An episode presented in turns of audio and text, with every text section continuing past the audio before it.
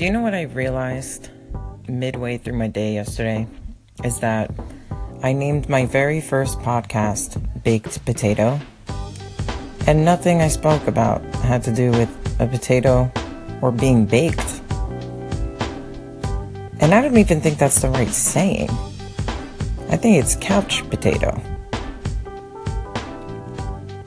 Anyways, for today, I don't have much to say.